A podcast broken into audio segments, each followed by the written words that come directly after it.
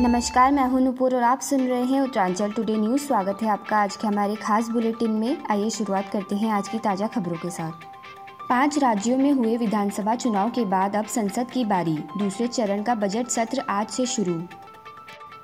The Kashmir files को लेकर कांग्रेस ने बीजेपी पर साधा निशाना। कहा, उन्होंने कश्मीरी पंडितों के लिए कुछ भी नहीं किया।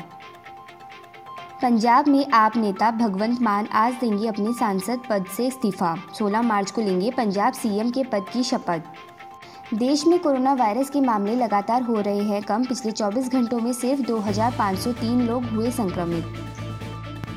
उत्तराखंड में कोरोना की तीसरी लहर में एक दिन में मिले सबसे कम संक्रमित। बीते 24 घंटों के भीतर पाँच जिलों में सिर्फ़ 14 नए संक्रमित मामले आए सामने।